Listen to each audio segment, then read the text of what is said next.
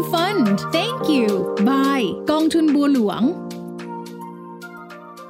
สวัสดีครับ นี่คือแอมฟันแตงกิวกับเรื่องราวต่างๆ ของกองทุนรวมกับผมเสกสรรโตวิวัฒจากบลจบัวหลวงเช่นเคยนะครับ ตอนนี้ก็ใกล้จะจบไตรมาสที่ 3 แล้วนะครับ ซึ่งเราก็ทราบกันดีว่าโดยธรรมชาติแล้วไตรมาสที่ 3 ก็เป็นไตรมาสที่ในแง่ของการลงทุนจะไม่ค่อยมีอะไรบือวามากนักนะครับ ตลาดก็จะซึมๆเงียบๆ ซึ่งก็เป็นวัฏจักรแบบนี้ทุกปี วันนี้ก็จะมาถือโอกาสมาอัปเดตนะครับกับกองทุนหลาย ๆ กองที่บลจบัวหลวงเคยออกมาเสนอขายก่อนหน้านี้ แล้วก็มีนักลงทุนถามถึงว่าปัจจุบันกองทุนเหล่านี้เป็นอย่างไรบ้างนะครับ กองทุนกองแรกที่จะพูดถึงเนี่ยก็เป็นกองทุนที่ลงทุนในตลาดหุ้นขนาดใหญ่ของโลกอย่างเช่นสหรัฐนะครับ กองทุนกองนี้ก็คือ BUS Alpha ครับ BUS Alpha คือกองทุนบลของบลจบัวหลวงที่ลงทุนในตลาดหุ้นสหรัฐโดยตรงนะครับ แล้วก็มีทั้งกองทุนที่เป็นกองทุนทั่วไป RMF แล้วก็ SSF ด้วย กองทุนหลักของ BUS Alpha ก็คือกองทุนที่บริหารโดย JP Morgan Asset Management นะครับ ซึ่งเป็นกองทุนที่ลงทุนในหุ้นสหรัฐแล้วก็เน้นแบบ growth stock ที่ผ่านมาผู้จัดการกองทุนของ JP Morgan เปิดเผยว่า พอร์ตการลงทุนเนี่ย ในช่วงไตรมาส 2 ไตรมาส 3 เนี่ยนะครับ ก็มีส่วนที่ได้ประโยชน์จากกลุ่มหุ้นเทคโนโลยี แล้วก็กลุ่มพลังงานครับสำหรับกลุ่มหุ้นเทคโนโลยีเนี่ยนะครับ ในส่วนของพอร์ตก็ให้น้ำหนักการลงทุนในหุ้นเมตาหรือว่า Facebook กันนะครับ ซึ่งมีการประกาศผลรายงานรายได้ในไตรมาสที่ 2 ที่ผ่านมามากกว่าที่ตลาดคาดการแล้วก็ ผลการดำเนินงานของ Meta เนี่ยก็ได้แรงหนุนจากผลประโยชน์ที่ได้จากการลงทุนในธุรกิจ AI ผู้จัดการกองทุนของ JP Morgan มองว่า Meta เนี่ยยังมีคงยังคงมีความแข็งแกร่งในโซเชียลมีเดียแล้วก็มีความก้าวหน้าในด้านนวัตกรรมครับ นอกจากนี้เนี่ยก็จะมีหุ้นของ Uber นะครับที่ประกาศรายได้ในไตรมาสที่2เนี่ยดีกว่าที่ตลาดคาดการเช่นเดียวกัน โดยธุรกิจที่ได้แรงหนุนจากยอดขาย การใช้บริการรถรับจ้างนะครับ รวมไปถึงกำไรที่เติบโตขึ้น เมื่อโลกกลับสู่ภาวะปกติหลังโควิดครับ อันนี้ก็เป็นข้อดีของหุ้น Uber นะครับ แล้วก็เป็นหุ้นที่ช่วยผลักดันทำให้พอร์ตของ BUS Alpha โดยรวมนั้นดูดี แต่ขณะเดียวกันก็มีหุ้นที่เลือกไว้ในสัดส่วนที่มีการให้น้ำหนักมากกว่าเกณฑ์มาตรฐานนะครับ แต่ว่า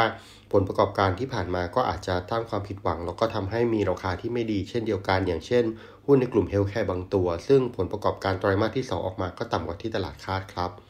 แต่โดยรวมแล้ว BUS Alpha เองก็ยังเป็นกองทุนที่ selective นะครับ แล้วก็พยพยายามเลือกในหุ้นที่เกี่ยวข้องกับการเติบโต แล้วก็สอดคล้องกับเทรนด์ยุคใหม่ครับ จากนี้ไปผู้จัดการกองทุนของ JP Morgan มองว่า S&P 500 เนี่ยน่าจะให้ผลการดำเนินงานที่ติดลบ 2%แล้วก็บวก 14%ในปี 2024 โดยผู้จัดการกองทุนจะติดตามผลกระทบต่อความเชื่อมั่นของนักลงทุนต่อไปเนื่องมาจากว่าเราอยู่ในช่วงของโหมดเศรษฐกิจชะลอตัวนะครับ ถึงแม้ว่าผลกระทบในหลาย ๆ เรื่องในช่วงสั้น ๆ ที่ผ่านมาจะเริ่มจางหายไป หรือว่าไม่ค่อยมีประเด็นแล้วในปัจจุบันนะครับ ไม่ว่าจะเป็นเรื่องของระบาดของโรคโควิด เรื่องของแรงงาน แต่ก็มีเรื่องที่ค้างคาอยู่ เช่น ความกังวลในเรื่องของเศรษฐกิจถดถอย ซึ่งเป็นปัจจัยที่ต้องติดตามต่อไปในปีหน้าครับ นอกจากนั้นปัจจัยสำคัญในปีหน้าที่ต้องติดตามนะครับ โดยเฉพาะในตลาดหุ้นสหรัฐก็คือว่า ในเดือนพฤศจิกายนปีหน้าจะมีการเลือกตั้งประธานาธิบดีสหรัฐอีกครั้งหนึ่งในรอบ 4 ปีนะครับ ซึ่งทำให้โมเมนตัมต่างๆ ก็ไปอยู่ที่เรื่องนี้แหละครับ ส่วนตัวมองว่าการทยอยสะสม DCA กองทุนไปเรื่อยๆ เพื่อรอวันดีก็ยังเป็นสิ่งที่ควรทำครับ ทีนี้จะพูดถึงอีกกองทุนหนึ่งนะครับ ที่เป็นการลงทุนที่หลากหลาย แล้วก็มีการพูดถึงในช่วงที่ผ่านมา แล้วก็เป็นกองทุนที่มองว่ามีโอกาสเติบโต แล้วก็เหมาะสมกับการลงทุน โดยเฉพาะการสะสมเพื่อรอเวลานั่นก็คือ BGTO นะครับ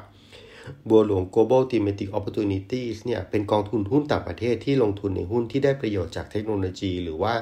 ใช้ประโยชน์จากการเปลี่ยนแปลงของเทคโนโลยีนะครับ อันนี้เนี่ยไม่ใช่กองหุ้นเทคโนโลยี เพราะว่าอุตสาหกรรมที่ลงทุนเนี่ยลงทุนได้หลากหลายประเภทอุตสาหกรรมหลากหลายธุรกิจเลย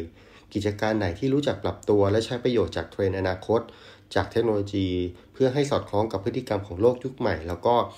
ใช้ความสะดวกของเรื่องของ Data ต่างๆ มาทำให้ธุรกิจมีการเติบโตเนี้ยก็เป็นสิ่งที่กองทุนนี้พิจารณาแล้วก็เลือกลงทุน คือกองทุนนี้ผู้จัดการกองทุนจะลงทุนในบริษัทที่เป็นผู้นำตามเงื่อนไขต่างๆ เหล่านี้ครับ โดยกองทุนหลักของ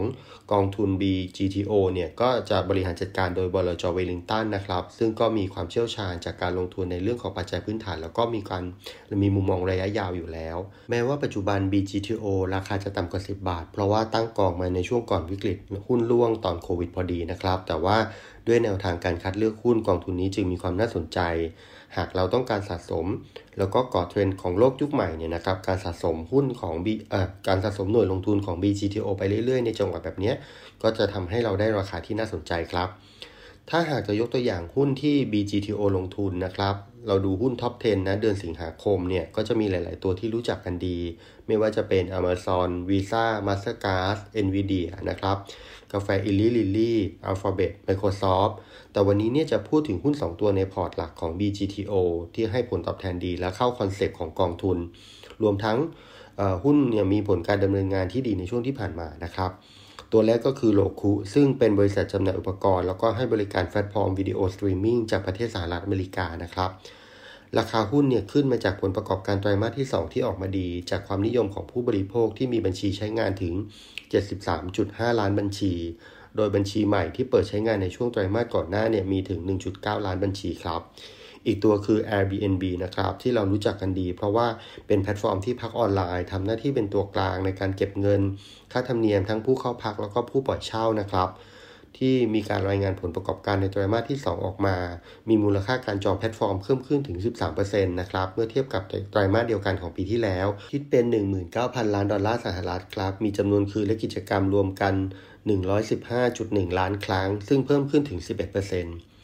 อันนี้เนี่ยก็เป็นเรื่องของหุ้นหลาย ๆ ตัว หรือว่ากิจการหลาย ๆ ตัวนะครับ ซึ่งรู้จักปรับตัวแล้วก็ใช้ประโยชน์จากเทคโนโลยีในการสอดคล้องกับพฤติกรรมของโลกยุคใหม่ โลกกำลังเปลี่ยนครับสองธุรกิจนี้มีความน่าสนใจอยู่ บ้านเราเนี่ยก็ดูซีรีส์ดูดูหนังผ่านพวกแพลตฟอร์มต่างๆ เยอะแยะมากมายนะครับ ซึ่งอันนี้เนี่ยก็เป็นเทรนด์ใหม่ที่เกิดขึ้น ส่วน Airbnb ก็มีความน่าสนใจในมุมของผมเนี่ยหลาย ๆ ประเทศก็เป็นสังคมผู้สูงอายุนะครับ จะมีที่พักหรือว่าที่อาศัยอาจจะเป็นบ้านหรือว่าคอนโด หรือห้องพักต่างๆเนี่ยร้างเยอะขึ้น เพราะว่า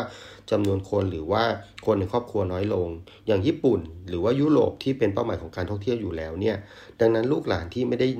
ที่ไม่ได้อยู่อาศัยในบ้านหรือว่าที่พักอาศัยเหล่านี้นะครับ ก็สามารถนำมาใช้ประโยชน์ได้ โดยคนนึงอาจจะมีบ้าน มีห้องพัก เป็นมรดกจากครอบครัวหลายแห่ง ก็สามารถนำมาใช้ประโยชน์โดยการใช้แพลตฟอร์มอย่าง Airbnb ได้